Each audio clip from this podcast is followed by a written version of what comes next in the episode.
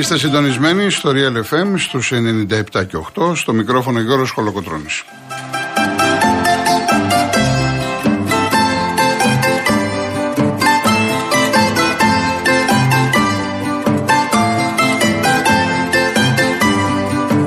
Τηλέφωνο επικοινωνίας 211-200-8200. Επαναλαμβάνω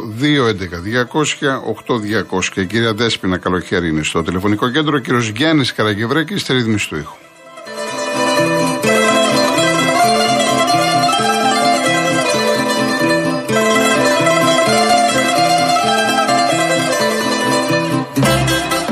Όσοι θέλετε να στείλετε κάποιο SMS, real και ενώ, γράφετε αυτό που θέλετε, το στέλνετε στο 19600. Το email μας είναι studio.papakirialfm.gr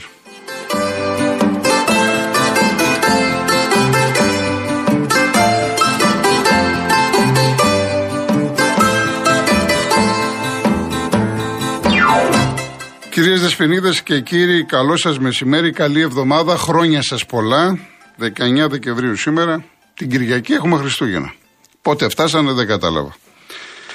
Και χθες είδαμε τον τελικό των τελικών. Εγώ από την Παρασκευή θυμάστε ότι με ρώτησε κάποιος ακροατής και είπα ότι θα ήθελα να το πάρουν οι Αργεντίνοι, θα ήθελα να το σηκώσει ο Μέση, ο κορυφαίος των κορυφαίων. Από εκεί και πέρα όμως μπορώ να σας περιγράψω τα προσωπικά μου συναισθήματα που έβλεπα τον αγώνα. Στο 2-2 χειροκρότησα τους Γάλλους και αυτά τα οποία έζησα ποδοσφαιρικά ήταν πραγματικά ε, συναισθήματα τα οποία δεν νομίζω ότι θα τα ξεχάσω. Και φαντάζομαι εκφράζω πάρα πολύ κόσμο, γιατί από χθες το απόγευμα μίλησα με αρκετούς φίλους, συναδέλφους, συγγενείς. Ε, μοναδικό θέμα συζήτησε ο τελικός, η εξέλιξή του. Δεν έχει για μένα ειλικρινά, δεν έχει τόσο σημασία ότι το πήρε η Αργεντινή. Για μένα νικητής είναι το ποδόσφαιρο. Ε, διαφημίστηκε το ποδόσφαιρο. Όλοι εμείς που το αγαπάμε παθολογικά λέμε εντάξει, ο βασιλιάς των αθλημάτων είναι ο Στίβος. Αλλά το ποδόσφαιρο έχει μια άλλη μαγεία. Το ποδόσφαιρο σε τρελαίνει. Το ποδόσφαιρο έχει εκτοξευτεί. Και κάποια στιγμή θα πρέπει να κάνουμε και μια συζήτηση, αλλά δεν είναι τώρα της παρούσης για το τι ακριβώς θέαμα βλέπουμε, τι παίκτες βλέπουμε και πρέπει να αναλογιστούμε κάτω από ποιες συνθήκες το βλέπουμε, η πίεση που υπάρχει. Δηλαδή, για παράδειγμα, φανταστείτε τώρα τον Μέση στο πρώτο πέναλτι ή τον Εμπαπέ για τους Γάλλους και ο Μέση για τους Αργεντίνους. Φανταστείτε να το είχαν. Θα κοβόντουσαν τα πόδια όλων στην Αργεντινή. Ο Μέση, ο Θεός, να έχανε το πέναλτι.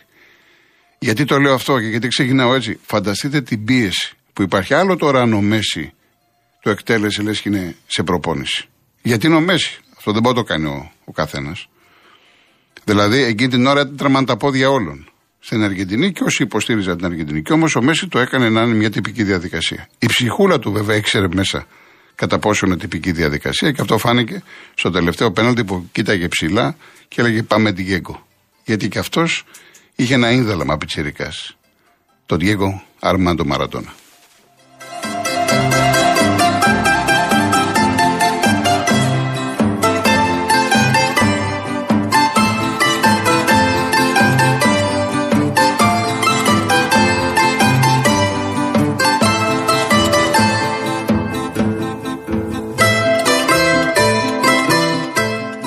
Λοιπόν, να πούμε τώρα για τον τελικό, όπως τον είδα από την αρχή του αγώνα, ε, από τα αποδητήρια βγήκαν οι Αργεντίνοι.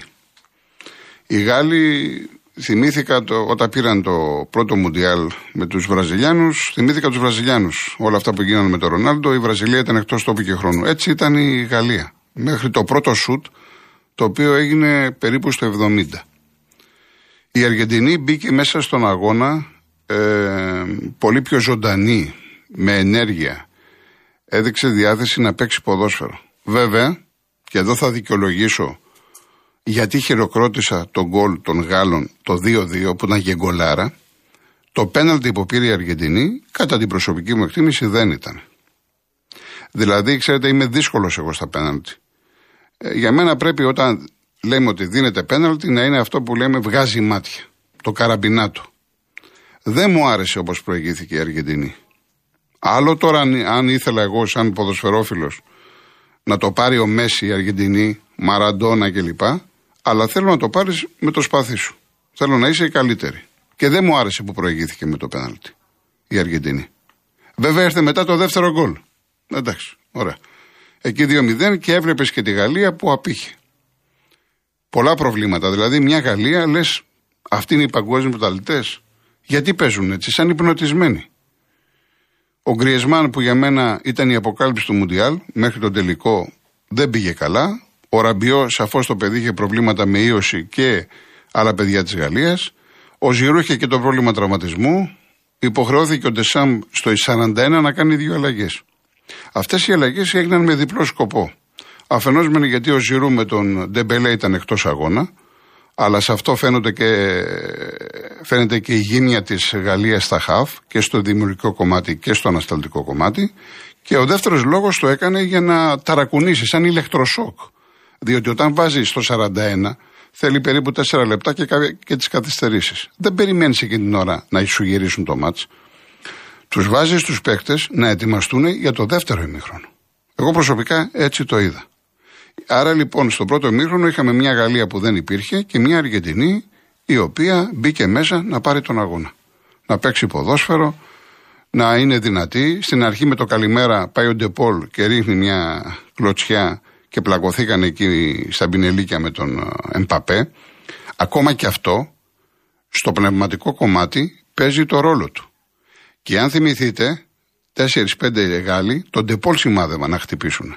Γιατί ο Ντεπόλ γενικά μίλουσε και μετά το τέλος του αγώνα έκανε και μια παράδεκτη δήλωση. Ντροπή για τον συγκεκριμένο ποδοσφαιριστή που δεν μπορώ να την πω στον αέρα. Δεν μιλάω για την κίνηση του Μαρτίνες, του τραυματοφύλακα, μιλάω για αυτά που δήλωσε. Εν πάση περιπτώσει, μέχρι λοιπόν το 70 υπήρχε μόνο η Αργεντινή στο γήπεδο. Η Αργεντινή που, αν θέλετε την άποψή μου, πάτησε πάνω στο 2-0, προσπάθησε να διαχειριστεί το χρόνο, να σβήσει το μάτς.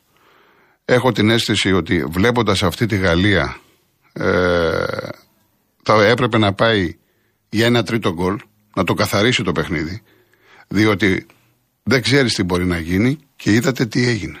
Στο 70 λοιπόν το πρώτο σούτ του Εμπαπέ. Λέω και εγώ εντάξει τον είδαμε, έκανε ένα σούτ. Και έρχεται αυτό το δίλεπτο 80-81, να 2-1, να 2-2 και εκεί αρχίζει το μάτσο. Εκεί παιδιά ο αγώνας πήρε φωτιά, μετά το 2-2 και όσο έμεινε μέχρι το τέλος του αγώνα της κανονικής διάρκειας, οι Γάλλοι πήρανε φοβερή ψυχολογία, λογικό είναι. Και σου λέει η Αργεντίνη τώρα την πατήσουμε εκεί που είχαμε το μάτς. Το είχαμε στα χέρια μας, έχουμε το παγκόσμιο κύπελο, ξαφνικά να ισοφαριστούμε και να την πατήσουμε. Η Αργεντινή για ένα διάστημα αλλού πάταγε και αλλού βρισκόταν. Και είναι λογικό. Ακόμα και ο Μέση. Έχανε την μπάλα. Σου λέει τώρα τι έγινε εδώ πέρα; Και η Γαλλία προσπάθησε, προσπάθησε να γυρίσει τον αγώνα. Μιλάω στην κανονική διάρκεια. Βοήθησαν όχι στην αρχή ο Τουράμ που μπήκε και ο ε, Μουανί. Για μένα αυτός που έπαιξε πολύ μεγάλο ρόλο ήταν ο Κομάν. Που δέχτηκε και την κλωτσιά του για ένα πεντάλεπτο έτσι φρέναρε. Όμως μετά και αυτός βοήθησε καταλητικά και βοήθησε και τον Εμπαπέ. Ο Ντεσάμπ, ενώ υποτίθεται 4-2-3-1 μετά τι αλλαγές και στο δεύτερο μήχρονο το, το έπαιξε 4-2-4. Τέσσερις μπροστά. Δηλαδή ήθελε οι τέσσερις επιθετικοί του να παίξουν με την τετράδα της άμυνας ε, της Αργεντινής. Που η Αργεντινή πήγε στο 4-3-3. Και είδαμε λοιπόν τι έγινε με το 2-2. Και αρχίζει η παράταση. Να το 3-2 με το Μέση, μπάλα καθαρά είχε περάσει τη γραμμή. Να ισοφάρισει 3-3 και φτάνεις προς το τέλος και κάνει την απόκριση του Μουντιάλ φυσικά ο Μαρτίνες. Και αμέσως στην ε, κόντρα επίθεση θα μπορούσε η Αργεντινή να βάλει το δικό της γκολ. Ειλικρινά, δηλαδή, άμα είσαι στη δουλειά σου, είσαι στο σπίτι σου, δεν σηκώνεσαι ε, ούτε να κοιτάξεις τον διπλανό σου. Λες, τι ματς ήταν αυτό, τι ζήσαμε χθες. Τι εναλλαγές συναισθημάτων. Δηλαδή, γι' αυτό λέω, επιμένω, κέρδισε το ποδόσφαιρο. Εκεί που είναι να γίνει το γκολ υπέρ των Γάλλων, να τελειώσουν τους Αργεντίνους, να κάνουν την ανατροπή της ανατροπής, μπορούσε να γίνει να σκοράρει η ομάδα της Αργεντινή. Εγώ δεν ήθελα να πάει στα πέναλτι. Γιατί τα πέναλτι είναι ένα. εντάξει. Δεν μ' αρέσει αυτή η διαδικασία, αλλά είναι αναγκαίο κακό. Δεν μπορεί να γίνει διαφορετικά. Έχει τη δική του άγρια ομορφιά, τη δική του αγωνία, αλλά μπορείτε να καταλάβετε σε τι κατάσταση βρίσκονται οι ποδοσφαιριστές. Ξεφεύγω. Πάμε στις διαφημίσεις και συνεχίζω αμέσως μετά. Ευχαριστώ πάρα πολύ για τις ερωτήσεις που κάνετε. Για να απαντήσω σε όλα αυτά που μου λέτε, δεν θα πρέπει να βγάλω τηλέφωνα σήμερα. Να μιλάμε μόνο για Μέση, να μιλάμε μόνο για Επαμπέ.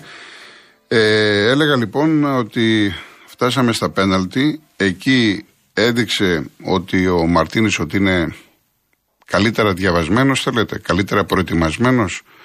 Είχε και την ψυχολογία μετά την εμφάνιση που έκανε και τα πέναλτι που έπιασε με την ε, Ολλανδία. Ε, οι Γάλλοι δεν ήταν σε καλή κατάσταση στα πέναλτι. Δηλαδή ο Μαρτίνες, ο τερματοφύλακας της Αργεντινής, έπαιξε σημαντικό ρόλο. Η ιδέα Αργεντινή, τουλάχιστον αυτό που είδα εγώ, τα πέναλτι τους δεν μου άρεσαν. Ο τρόπος που τα εκτέλεσαν. Ήταν επικίνδυνα. Ο Μέση, είπα και στην αρχή, είναι μια κατηγορία μόνος του. Είναι απίστευτη η ψυχραιμία του. Ο τρόπος που τα εκτελεί, περιμένει τον αντίπαλο τερματοφύλακα να, πρώτα να κάνει την κίνηση. Βέβαια με τους Ολλανδούς το πήγε ψηλά. Εν πάση περιπτώσει, όπως είπε και ο Μέση, ίσως ήταν γραφτό η μοίρα να πάρει το παγκόσμιο κύπελο η Αργεντινή για τρίτη φορά στην ιστορία της. Ε, στο μεγαλύτερο διάστημα του αγώνα, επαναλαμβάνω, μέχρι το 70, μόνο η Αργεντινή υπήρχε στο γήπεδο. Βάσει της εικόνας μέχρι το 70, αλλά από εκεί και πέρα μετά το 70, ειδικά μετά το 2-2, 80-81, εκεί λες, ας πούμε, ότι πραγματικά δεν υπάρχει. Αυτός ο τελικός δεν υπάρχει. Μας έκοψε την ανάσα, το χαρήκαμε όλοι μας, το ευχαριστηθήκαμε. Όσοι θέλετε να τοποθετηθείτε με μεγάλη μου χαρά, ε, βλέπω και αρκετά μηνύματα. Ε, σε καμία περίπτωση, βλέπω δύο-τρεις φίλους, δεν μειώνουμε τον Εμπαπέ. Ο οποίος, εντάξει, πέτυχε τα δύο γκολ με πέναλτι, είναι hat-trick. Πρέπει να γυρίσουμε πίσω στο Χάρστ το 1966. Είναι ένα παιδί μόλις στα 24 του. Μπορεί να μην έχει, αν θέλετε, ε, αυτή τη. Πώς να το πω τώρα.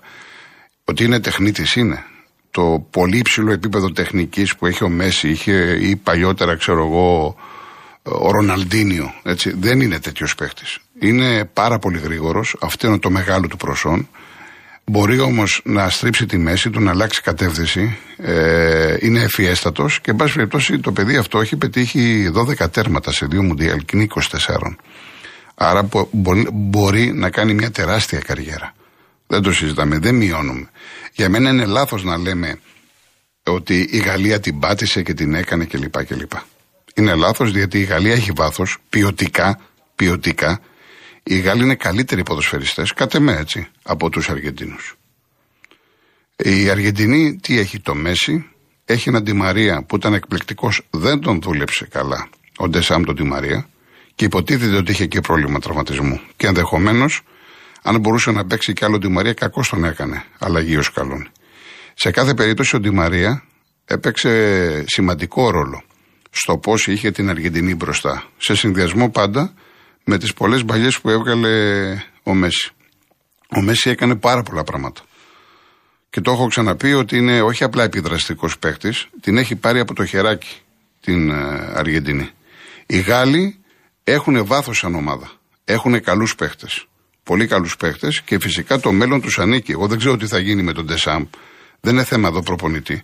Εδώ είναι θέμα, έχουν πάρα πολύ καλό υλικό, πήραν το Μουντιάλ, πήγαν στον τελικό, το μέλλον τους ανήκει. Όπως βέβαια το μέλλον ανήκει και στην Αργεντινή με την έννοια πια ότι πήραν τώρα το Κόπα Αμέρικα μέσα στη Βραζιλία. Σας είπα ότι έπαιξε ρόλο αυτός ο τίτλος.